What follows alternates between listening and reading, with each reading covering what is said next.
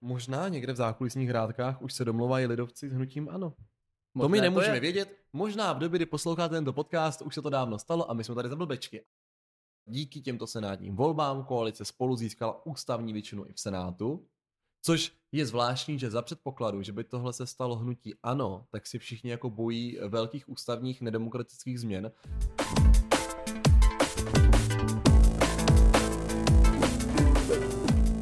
Ahoj, nazdar, čau. Ahoj všichni, Já jsem David. já jsem Marek a my vás vítáme u dalšího dílu podcastu Homo Homo Politicus. Politicus. Tentokrát o výsledcích voleb v roce 2022. Volební místnosti jsou uzavřeny, všechny hlasy sečteny, takže my už víme, kdo povede naše obce další čtyři roky. Také jsme zjistili, že my to nebudeme, protože, jak někteří z vás ví, my jsme sice kandidovali s hnutím Fakt Brno, eh, nicméně těch tisíc hlasů, které nám přišly z vašich rukou, vašich obálek, bohužel nestačily letos do proniknutí do velkozastupitelstva a o 30 voličů, tedy 30 fyzických osob eh, z 90 tisíc obyvatel, nám to uniklo i na Brně středu. To Brno střed je takové velmi, velmi mrzuté, protože chybělo opravdu jenom pár hlasů.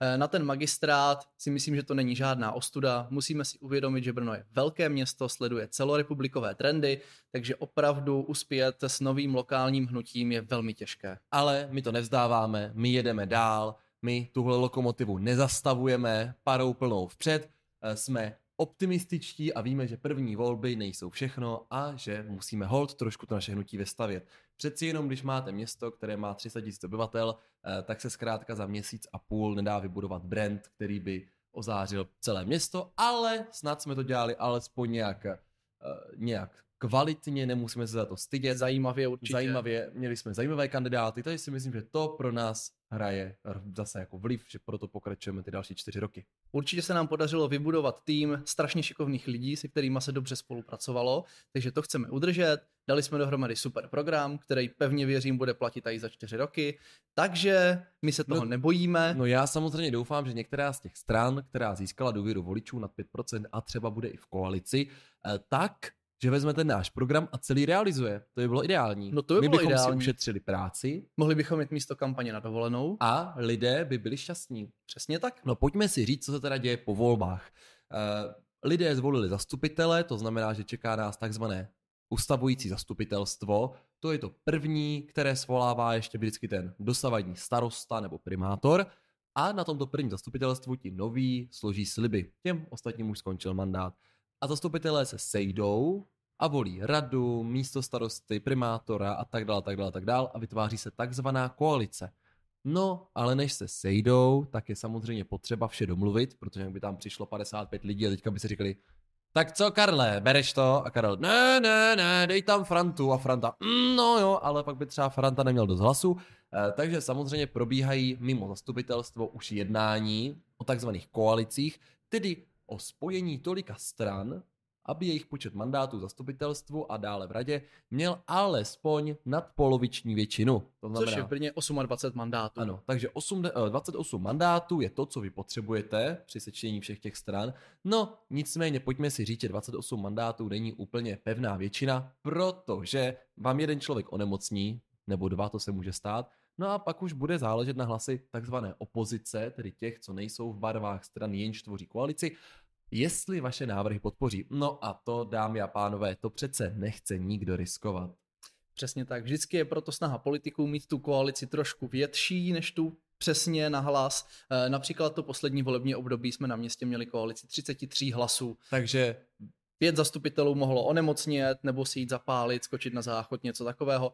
A pořád by ty na, naše návrhy, návrhy prošly. No a když se teda posuneme k těm jednáním, tak v době, kdy posloucháte podcast, tak vychází články, že v Brně se jedná, primátorka Vaňková dosluhující eh, jedná se všemi stranami, Nicméně vypadá to, že bude uh, teda koalice určitě bez SPD, to je jediná strana, se kterou řekla, že se spojovat nebude, děkujeme jí za to. Eh, Komunisti se nedostali, takže tam není potřeba to řešit, ale motá se nám do toho ta celostátní politika. Motá. E, tam je vidět, že koalici by mohlo složit ODS s hnutím ANO a měli by už pohodlnou většinu, nemuseli by brát nikoho dalšího. Podobně, jak se to stalo na Brně středu, což si můžeme za chviličku rozebrat. ale tam si myslím, že bude velká nevole právě z republikového vedení, protože ve druhém největším městě se zkrátka nechcete spojovat s hnutím ANO. Ano, pokud děláte celorepublikovou kampaň, že Babiš a Okamura je zlo, které je potřeba před ním chránit a volit demokratické strany, tak je pak zkrátka trošku obtížnější s nimi v takto velkých městech vytvářet koalice. Ono eh, na té místní úrovni, někde v menších obcích, které mají kolem 3000 obyvatel, možná i nějaká menší okresní města, to vám ti celorepublikoví voliči asi překousnou, ale takto velká města, jako jsou Ostrava, Praha, Brno, tak opravdu už ten tlak je velký a samozřejmě i ten mediální, eh, mediální lynč na takové strany bude obrovský. Přesně. Další možností, teda, která by se mohla stát, je, že by se domluvili stát, strany na podobném půdorysu, jako je teďka vládní koalice. No, tam si ale musíme říct, že v tom se motají ty osobní ambice, kdy dosavadní první náměstek primátorky Petr Hladík, kde je Hladík, eh, tak neměl úplně ideální vztah s paní primátorkou, zvlášť v tom předvolebním období. Eh, postavil se proti složení koalici spolu, to znamená, že by ve volbách kandidovali jako ODS, TOP 09 a Lidovci. A udělal si vlastní koalici lidovců a starostů, no což teda, jak se ukázalo v kauze Dozimetr, nebylo úplně ideální. No a bohužel, nebo bohu dík, záleží, jestli jste fanoušky do strany, klesli lidovci v prostém počtu mandátů, myslím z 8 na 5, skončili uh, daleko za první ODS a TOP 09, čili nebudou skládat koalici jako ta hlavní strana, a je otázka, jestli ty osobní rozpory nepovedou k tomu, že nebudou ani součástí vládnoucí koalice. Nejenom osobní rozpory, ale samozřejmě i dávat dohromady programové priority a obsazení toho vedení města. Když těch stran je třeba 4, 5, 6, tak je mnohem složitější, než když se domlouváte jenom ve dvou. Takže i to jakoby nehraje ve prospěch tady této koalice. No, samozřejmě ta koalice pak může být složená ještě různě, že to může být uh, ANO, ODS, ale třeba i s Piráty, nebo se stanem, pokud by se oddělili od lidovců. Těm variant už je tam potom víc. Ale pokud se budeme držet buď a nebo, tak to musí být buď s ANO, anebo se všemi ostatními. Tam už potom si úplně vybírat nikoho z party ven nejde. Teoreticky by se mohlo stát, že by vznikla i koalice bez vítězné ODS, ale tomu zatím teda nic nenasvědčuje. Ano, dokonce to žezlo a všechny jednání drží pouze primátorka města Markéta Vaňková, ale možná někde v zákulisních hrádkách už se domluvají lidovci s hnutím ANO. Možná to my nemůžeme to vědět. Možná v době, kdy posloucháte tento podcast, už se to dávno stalo a my jsme tady za blbečky. Ale eh, já bych dal ruku do ohně za to, že Markéta Vaňková znovu okusí primátorský řetěz. Každopádně mohli bychom možná v rychlosti okomentovat výsledky, aby naši posluchači věděli vůbec, o kolika mandátech se bavíme, jaká strana je silná, kdo to teda vyhrál, to už jsme nakousli. Takže volby nám vyhrála koalice společně, to znamená ODS a TOP 09. Takzvaně uh, koalice spolu light. Přesně, Koalice spolu bez KDU. Eh, ODS si trochu pohoršila čistě na mandáty, v minulém volebním období měli 13, teď jich mají 12. Každopádně TOP 09 má 4, takže dohromady největší zastupitelský klub 16 mandátů. Druhé skončilo hnutí ANO, ti si tedy výrazně pohoršili, eh, šli z 18 mandátů, pokud se nepletu, na 13, takže je to pro ně v podstatě prohra, i když jsou no, druzí. Oni se všechny strany tak jako tváří, že prohráli ty volby. je to tak. No, strana, která se určitě netváří, že prohrála volby, je SPD, protože ti zdvojnásobili svůj volební úspěch, zdvojnásobili počet mandátů ze 4 na 8 a u nich se opravdu dá říct, že vyhráli z toho, co měli, tak udělali jako nejlepší výsledek. Ano, a já bych si to dovolil okomentovat celorepublikově, jako téměř vystudovaný politolog, že? No, to si přidám jako kolonku na svoji Wikipedii. Z celorepublikového pohledu si myslím, že to ukazuje nárůst extremistických stran, že hnutí eh, SPD bohužel zkrátka roste na síle. Ten jejich počet mandátů se zvýšil, myslím, trojnásobně. Současně i hnutí ANO má velkou podporu. Myslím, že ta nepodpora hnutí ANO v Brně byla způsobená kauzou Stoka, což pomohlo teda ODSC vládnoucí. Hlavně lidi mají rádi volit toho, kdo vyhrává. To je takový jako a ještě eh, změnili lídra, kterého nikdo v podstatě neznal. No, takže si myslím, že v Brně to byla taková jako spíš, spíš omyl, jinak v těch městech opravdu hnutí ano mělo velkou podporu, SPD taky a ukazuje to na to, že ta část populace, která zkrátka není spokojená s současnou vládou, protože takový lidé určitě jsou, eh, tak eh, hledají alternativu. A ono, když se vám spojí všechny strany do jedné koalice, do hmm. spolu a jsou spolu ve vládě, že máme ve vládě ODS, TOP 09, KDU, ČSL, STAN i Piráty, tak na tady tom, této straně takzvaného demobloku vlastně nemáte nikoho. Možná kdyby třeba starostové nebyli ve vládě nebo lidovci, tak se stanou tím jako je, jsme proti vládě a máme tu demokratickou stranu. Ale bohužel eh, na té straně spektra opozičního zbývají pouze dvě strany a to je Andrej Babiš a Tomio Okamura takže to samozřejmě zavání trošku problémem. No a do toho se pan Andrej Babiš, poslanec, snažil dlouhodobě říkat, eh, že komunální a senátní volby jsou takzvaným referendem o vládě, což řekněme si je naprostá blbost, protože eh, vláda je zodpovědná pouze poslanecké sněmovně, i kdyby hnutí ANO získalo v komunálních volbách 100%, tak to vládu vůbec nějak neovlivní. Eh, navíc tam ten lokální aspekt, ty ministrany, lokální hnutí, vesničky, kde je nejvíc zastupitelů, protože nejvíc zastupitelů samozřejmě ze všech těch vesnic, co hmm. jsou v Česku, ne z velkých měst, tak eh, vůbec nemůžeme mluvit o nějakém referendu. U toho SPD ještě bylo vidět, že oni ani vlastně nevyzdvihovali žádná lokální témata, oni jeli v podstatě celorepublikovou politiku, bojovali proti zadlužování, bojovali proti vládě, což je věc, kterou zastupitelstvu rozhodně nemůžete nějak ovlivnit. To asi, když bychom poslali diplomatickou notu do Moskvy z Brna, tak se ta jako válka neskončí. No tak ale kdyby třeba ulici přejmenoval na protiruská, tak by to někdo v Rusku zaznamenal. No to možná. Nebo ulici ambasády, kde si by vzpomínal ukrajinská a tak, mohl by se jako takhle sofistikovaně posílat eh, diplomatické nesouhlasy až do Moskvy. To se dá, ale upřímně žádná jako velká politika s, s mezinárodním dosahem to nebude. Takže SPD... Pokud nejsi starosta Řeporí. Přesně.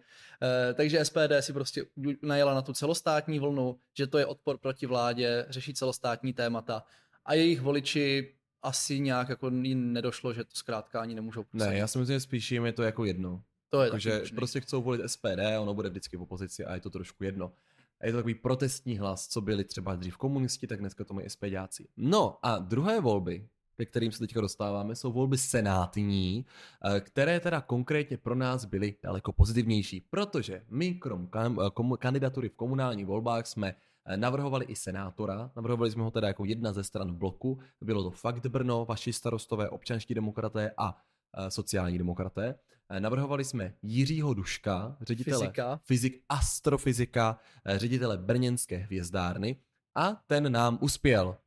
To znamená, že jsme teď asi jediné komunální hnutí bez komunálních zastupitelů, za to se senátorem. Ano, my prostě míříme opatrovíš, eh, i když jsme to původně nezamýšleli. Jiří Dušek u nás vyhrál v prvním i v druhém kole, v tom prvním kole to bylo napínavější. Abyste měli představu, tak kdo proti němu kandidoval?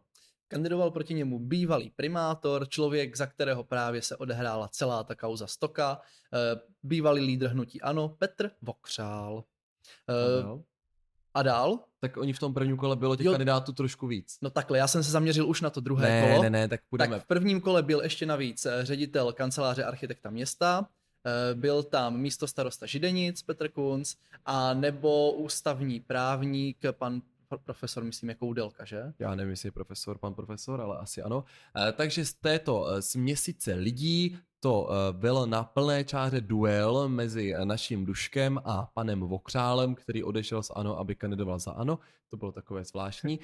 Nicméně ten rozdíl hlasu byl minimální. Bylo to jako 29-30 procent vůči 28, opravdu to hmm. bylo takto těsné, takže ta, ta poslední cílová rovinka do toho druhého kola senátních voleb byla poměrně náročná. Teď si to představte, my tady děláme tři měsíce nějakou kampaň, stojíme v těch ulicích a potom vám někdo přijde říct, že ještě by potřeboval teda pomoc v tom druhém kole. No, bylo to takové už náročnější. Tak poslední si síly jsme sebrali, ale naštěstí to stálo. Za to Jirka Nušek obhájil místo v Senátu. A s velkým náskokem měl přes 60% hlasů, takže v druhém kole uh, to bylo velký úspěch. No já bych se teďka zaměřil celou republikově na tu situaci v Senátu. Je tam totiž jedna zvláštnost, myslím, že hnutí ANO získalo rekordní počet kandidátů v druhém kole. Pokud se nepletu, tak to bylo 19, takže 19 eh, kandidátů v České republice v druhém kole senátních voleb bylo zahnutí ano, nominaci. Nicméně vyhrálo potom a pouze eh, dva kandidáti. Přesně, to znamená, že ty nominace nedokázali proměnit. A tady už bychom se asi mohli i bavit o tom, že to bylo nějaké referendum o vládě částečně. No, protože já s tím nesouhlasím. Já s tím absolutně nesouhlasím. Já si myslím, že to je hloupost, protože uh, jsou lokální kandidáti do Senátu a když se podíváš na ta jména, tak všichni z těch jmén to musí být nějaké osobnosti a myslím si, že to nemá žádnou spojitost vůbec s vládní politikou. A tak pořád rozhoduje, kdo ty lidi navrhuje, jakou mají podporu, z jakých stran. No ale nemyslím si, že se to dá určovat jako referendum o vládě. A dokonce, že v Senát se volí po třetinách, takže máme 81 senátorů, máme v České republice rozděleno na 81 stejně populačně velkých obvodů, čili každý senátor dostupuje cca stejný počet obyvatel a tyto volby jsou každé dva roky a vždycky se volí třetina. To znamená, že ani z pohledu toho referenda to nemůže být referendum, když volíme pouze třetinu, nedává mi to smysl. Ty kandidáti měli různou podporu. Jo, tak v Brně v Brně například eh, teda uspěl náš Jirka Dušek a to byly dvě lokální eh, strany, včetně fakt Brno, ČSSD a ODS. Tak ČSSD je jako je opoziční strana, není ani ve sněmovně, ODS je vládní, tak je to jako eh, vyhrála opozice nebo koalice? No, no, je to blbost prostě. Nevyhrál ani jeden z nich. Prohrálo ano. No, jako jo, ale je to prostě hloupost. Jediný, kde se to dá určit podle mě jako souboj vlády s opozicí. V hlavě. Tak je to v hlavě, tam kdo z vás sledoval, eh, tak to, byla, eh, tak to byl velký souboj, kde kandidovala paní Naďová.